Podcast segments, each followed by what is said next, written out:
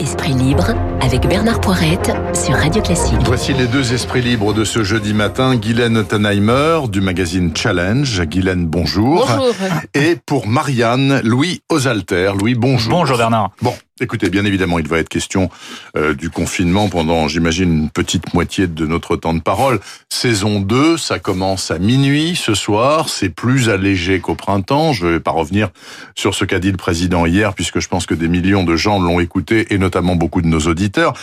Est-ce que selon vous, formulé comme c'est formulé, pour un mois, dit-il, sans dire que peut-être ça pourrait être prolongé ou sous quelle forme, euh, est-ce que il vous semble que ça peut marcher? C'est la question que je vous pose, mais peut-être pour vous éclairer un petit peu, je voudrais vous faire écouter ce qu'a dit il y a quelques minutes sur France Inter le professeur Delfrécy, donc qui est le président du Conseil scientifique, puisque hier Macron a dit l'objectif est de faire descendre le nombre de contaminations maximum à 5000 par jour, alors qu'on est plutôt à 50 000 actuellement. Et Monsieur Delfrécy dit, Ouh là là, c'est un objectif extrêmement difficile à atteindre et certainement pas au 1er décembre. Au 1er décembre, nous ne serons pas à 5000 contaminations par jour.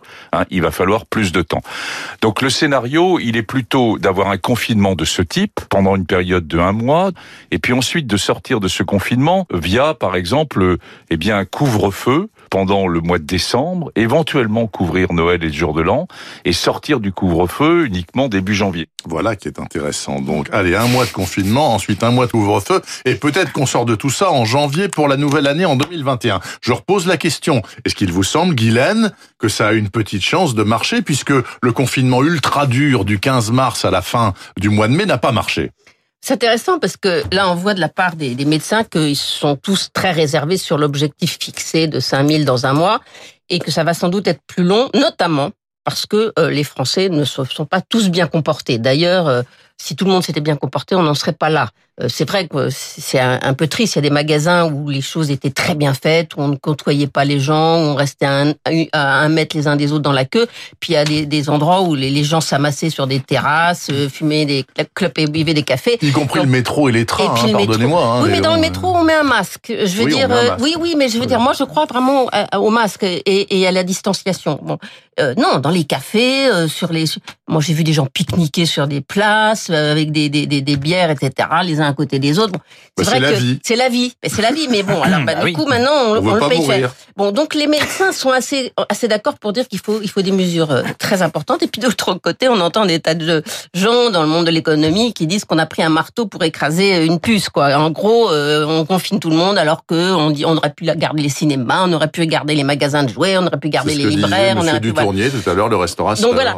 Euh, moi, je pense que quand même, on est dans une situation très grave parce que la France a fait beaucoup de bêtises. On n'a jamais vu, notamment les 50 000 euh, agents qui devaient contrôler les cas à contact. Moi, je les ai jamais vus. Je crois qu'on en a eu 7 000 maximum.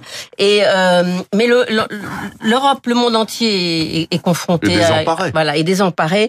On, on, on vit dans un autre monde parce que on a un rapport à la maladie, au risque, à la mort qui est euh, qui est euh, qui est extrêmement exigeant. On a vu qu'il y avait eu des procès contre des, des personnes euh, très âgées qui étaient mortes en EHPAD. Bon voilà, c'est, on est dans une dans une société euh, qui est extrêmement frileuse. Euh, donc euh, les pouvoirs publics sont obligés de réagir. Voilà. Louis Osalter, comment voyez-vous la chose? Euh, je, je trouve qu'il y a un discours culpabilisateur quand même, qui d'ailleurs s'est retrouvé dans l'allocution présidentielle hier, parce qu'il l'a dit à mots couverts, Macron, mais il a quand même dit qu'on payait un relâchement des, des gestes barrières, donc il a euh, incriminé Bah, un les relâchement Français des gestes barrières, euh, encour- pas encouragé, mais laisser faire. par les Oui, pouvoirs alors, publics. alors voilà, avec exactement. des mauvaises explications. Et donc, je il voulais- En disant- régulièrement. en disant, euh, il, il fallait sauver l'été Oui, des exactement. C'est exactement ce que j'allais vous dire. On parle de sauver Noël. Cet été, on nous dit de partir en vacances, euh, de sortir en fait, euh, de de au pas de faire comme si de rien n'était, mais voilà, d'aller faire revivre les, les commerces français, de passer nos vacances en France et tout. Et je pense que tout ça était très bien. Enfin, en réalité, on aurait pu difficilement faire autrement. Un confinement ou un semi-confinement cet été en France, ça se serait sans doute très mal passé. Euh, donc le, le discours qui consiste aujourd'hui à dire cet été c'était affreux, personne n'a respecté euh, les gestes, c'est terrible. En réalité, euh, le gouvernement a lui-même encouragé le fait pour les Français cet été de sortir, même si Olivier Véran, euh, pendant le mois d'août, commençait à dire attention, euh, il faut lui reconnaître ça quand même. Au mois d'août, Olivier Véran a dit attention, la courbe va repartir, il faut faire attention, il y a un relâchement. Et Jean Castex l'a dit aussi un peu, mais la tonalité générale du gouvernement était aussi de faire repartir l'économie pour des raisons qui sont bien légitimes. Donc aujourd'hui, s'apesantir sur le discours qui consiste à dire qu'on a tout relâché, que c'était une grave erreur. En fait, je pense que non, cet été, ce n'est pas forcément une erreur de dire aux gens de partir en vacances, d'aller tenter de faire revivre des commerces qui étaient d'aller de retourner dans les restaurants, dans l'hôtellerie, dans les librairies, dans des commerces qui aujourd'hui se retrouvent à nouveau dans l'obligation de fermer et qui auront peut-être sauvé un petit peu leur chiffre d'affaires grâce à cet été. Donc peut-être qu'il ne faut pas s'apesantir sur euh, les, euh, le, la vaisselle brisée, j'allais dire, euh, et voir ce qui nous attend là, c'est-à-dire à nouveau un confinement avec bon des règles que les gens connaissent déjà. Sur l'acceptabilité, j'ai quand même quelques doutes, notamment sur la question des inégalités qu'il y aura entre les commerces. Hier, Emmanuel Macron annonce 15 jours minimum de fermeture des commerces de centre-ville, des petits commerces. On réexamine à la mi-novembre. Ça veut exactement, et ça veut dire que comme lors du premier confinement, les grandes surfaces pourront vendre dans leur non alimentaires, des choses que les petits commerces ne pourront pas vendre, alors qu'ils sont économiquement évidemment beaucoup plus fragile. Et la multiplication de ce que rien ne et voilà et Amazon va évidemment Amazon et Netflix vont évidemment rien ne prouve qu'on soit plus moins contaminé dans une grande surface que dans un petit commerce. Bien évidemment. Je voudrais juste dire une chose parce que ça j'ai entendu ça sur une chaîne qui commence à ressembler à Fox News, c'est que euh, en Suède où on n'a pas confiné, ça se passe très bien et il n'y a pas de nouveaux cas. C'est faux. C'est faux. C'est faux. C'est faux. Même en Suède, ça augmente. Il y a des cas partout. Ils ont demandé, ils ont donné des, des consignes beaucoup plus strictes. Et c'est vrai que depuis le début en Suède, on, on, on suit à la lettre les, les, les réglementations du, du, gouvernement, mais euh, même sans confinement, même sans confinement, c'est pas vrai qu'ils ont atteint l'immunité collective. Il y a un arrêter. autre pays en Europe qui a absolument pas confiné et on manque de données épidémiologiques, c'est la Biélorussie. Voilà, ils n'ont absolument pas confiné. Alors évidemment, ils sont dans une autre crise politique avec des manifs tout le temps. Ouais, je me demande bien sur le plan sanitaire ce que ça donne. Tout ceci étant dit, mes amis, qu'est-ce que peut nous dire de plus Monsieur Castex à 18h30 bah, donner il fait une conf de presse tout à l'heure. Oui, hein. bon, faire le service après. Euh, tiens, au fait, j'ai une info quand même parce qu'il y a Gabriel Attal, le porte-parole du gouvernement, qui a dit que les marchés, parcs et jardins vont rester ouverts et que les fleuristes ont le droit d'ouvrir, mais juste pour la Toussaint. Une fois la Toussaint passée, ils ferment. Vous voyez, c'est vachement bien pour faire les stocks. On sait exactement combien de fleurs les gens vont oui, acheter ce jour-là, et puis le lendemain, on n'a plus qu'acheter tout. Mais non, mais attendez, mais mettez-vous un petit peu à la prendre place. des fleurs qui se fanent pas. Mais, Imaginez-vous ministre. Enfin, Madame Borne le disait tout à l'heure, là, il y a une demi-heure. C'est un enfer, ce boulot dans, oui. dans, non, mais ce qui est un, dans les ce qui est, ce qui est un enfer, ce qui est un enfer. Moi, je suis d'accord sur les, les, les, mesures les plus drastiques. Euh, et on, on, est dans une situation, euh, ben voilà, il faut s'en sortir. Mais ce que je ne comprends pas, c'est la façon dont le gouvernement communique et agit.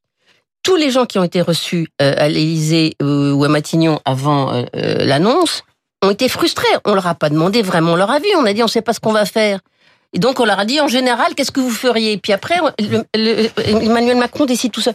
Alors qu'on sait très bien pour que les mesures soient acceptées, assimilées et donc euh, respectées, il faut que ce soit des, des personnes de proximité qui vous en parlent. C'est-à-dire, il faut que ça descende jusqu'au député, jusqu'au maire, jusqu'à la, à la, à la section syndicale, jusqu'à votre chef d'entreprise. Il faut que tout ça soit accepté, acculturé. Et là, on a un truc d'en haut. Alors pourquoi pas pendant deux, deux, jours le fleuriste, hein, le marché, mais pas euh, le petit marchand de, de, Moi, de, de, de jouets.